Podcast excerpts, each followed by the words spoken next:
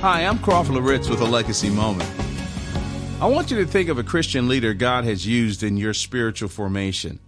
This person's ministry has enriched your life. Your walk with Christ is stronger because of him or her. Can you pinpoint what qualities in that leader really make the difference? Because I guarantee you, it takes more than education or talent to make a great leader. We see some key ingredients of a godly leader in 2 Chronicles chapter 34, verses 1 through 3.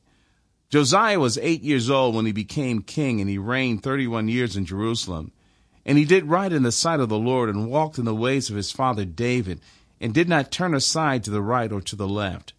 For in the eighth year of his reign, while he was still a youth, he began to seek the God of his father David.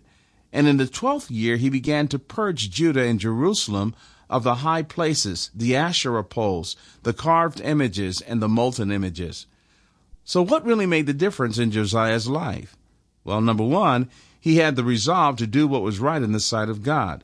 I don't know where it came from, but somewhere along the line he developed an insatiable appetite to do what was right before God. Number two, he resolved to seek him and his wisdom. There was a moment by moment dependency upon God.